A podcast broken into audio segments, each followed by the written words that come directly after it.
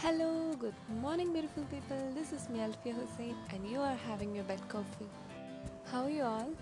എല്ലാവരും സുഖമായിട്ടൊക്കെ ഇരിക്കുകയാണെന്ന് കരുതുന്നു എനിവേ ഇന്ന് ഞാൻ പറയാൻ പോകുന്ന ഒരു ചെറിയ കഥയാണ് ഒരിക്കലൊരു ഗാർഡനിൽ ഒരു റോസ് പ്ലാന്റ് ഉണ്ടായിരുന്നു വളരെ ഭംഗിയുള്ളൊരു റോസ് പ്ലാന്റ് ആയിരുന്നു അത് ആ റോസ് പ്ലാന്റിന് സ്വന്തം ഭംഗിയിൽ ഭയങ്കര അഹങ്കാരമായിരുന്നു അവൾ എപ്പോഴും അവളുടെ ഭംഗിയെപ്പറ്റി സ്വയം പ്രശംസിച്ചുകൊണ്ടേയിരുന്നു എന്നാൽ ഈ റോസ് പ്ലാന്റിന്റെ അടുത്ത് തീരെ ഭംഗിയില്ലാത്തൊരു കാക്ടസും വളരുന്നുണ്ടായിരുന്നു.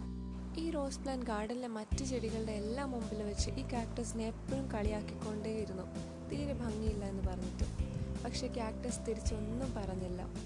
അങ്ങനെ കുറേ നാൾ പോയിക്കൊണ്ടിരുന്നപ്പോൾ സമ സീസൺ വന്നു. അടുത്തുള്ള കിണറ്റിലെയും കുളത്തിലെയും ഒക്കെ വെള്ളം വറ്റി.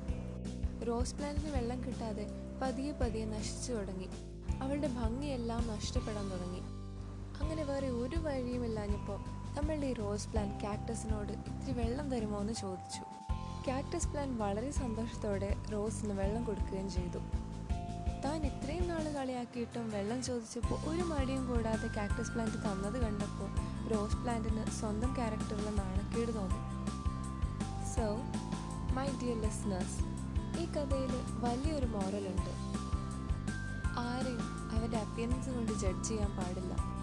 ചിലപ്പോൾ നമുക്ക് മോസ്റ്റ് സ്വീറ്റസ്റ്റ് ആയിട്ട് തോന്നുന്നവരായിരിക്കും most dangerous and most dangerous ആയിട്ട് തോന്നുന്നവരായിരിക്കും most sweetest so never judge a person by their appearance judge them by their heart so I hope എല്ലാവർക്കും ഇന്നത്തെ പോഡ്കാസ്റ്റ് ഇഷ്ടമായിരുന്നു this is Melfi Hussain signing off bye